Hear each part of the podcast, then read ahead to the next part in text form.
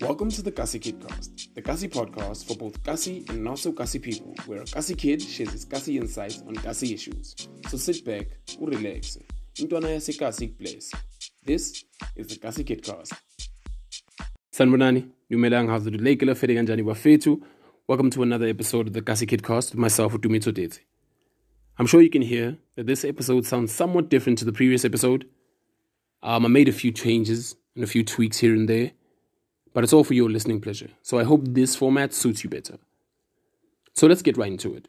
This week, I'm talking mental health, Bafethu. And I'll start off by saying this. Tina as abantu basikazi. We seldom understand exactly how much of an effect one's mental health can have on one's quality of life. And that's why often when you bring up issues of mental health or mental illness, impendulo ozozithola zifana nabo hayi i-depression anxiety nabo PTSD izifo zabelungu.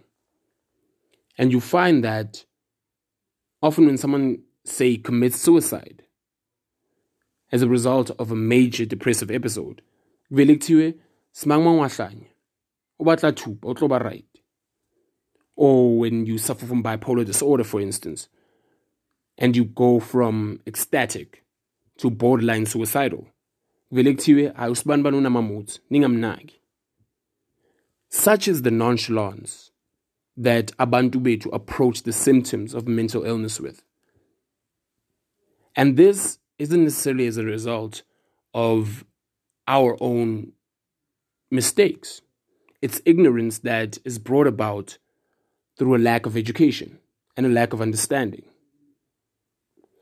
so thina as abantu abamnyama, especially, we suffer from ignorance. And there are a number of factors that contribute to this. I'm going to focus on two. The first one I want to focus on is the language. There aren't a lot of terms that you can translate from English to our vernacular languages that refer to mental health issues, whether they be conditions or how to treat conditions or how to approach them. A lot of the language doesn't work hand in hand. You don't have direct translations for these things. When you do get a translation for, say, depression or anxiety, it's a very vague term. The terms are very broad. So kunzima ukuthi lezo zinto sizithathe serious. Asikhona ukuzithatha koptu because when you, when you refer to depression in isiZulu, it refers to a number of things. So that emphasis is removed from it. So the depth of this particular condition isn't necessarily understood. So it's not approached as something that's serious. The second factor is the raising of awareness. Not much awareness is being raised in our townships with regards to things that are linked to mental illness and mental health. You see a cubicle or a gazebo or a mobile clinic raising awareness about a number of different health issues. But you seldom see one going around Amakaswetu raising awareness about mental health. You're always seeing people raise awareness about tuberculosis, HIV and AIDS, hypertension, diabetes, cancer. But seldom do you see abantu going to public places in emakaswetu and raising awareness about issues of mental health. And this is disappointing, especially considering, and this is my own reservation, this is my opinion. If anything, abantu abamnyama are more susceptible to mental health issues than any other group in South Africa because of the traumas that Abantu Betu have suffered in the past. And even if the, it's not a situation where the trauma was directly experienced, sometimes mental illness can be brought about through remnants of previous traumas that, say, one's parents or grandparents may have experienced. Take PTSD, for instance the injustices and the difficulties and the traumatic experiences that our forefathers have experienced as a result of, say, apartheid. they manifest themselves even in our lives. Because when someone suffers from something like PTSD, the people around them feel the impact of this person's mental illness. But because there's no understanding of it, it's difficult to treat it.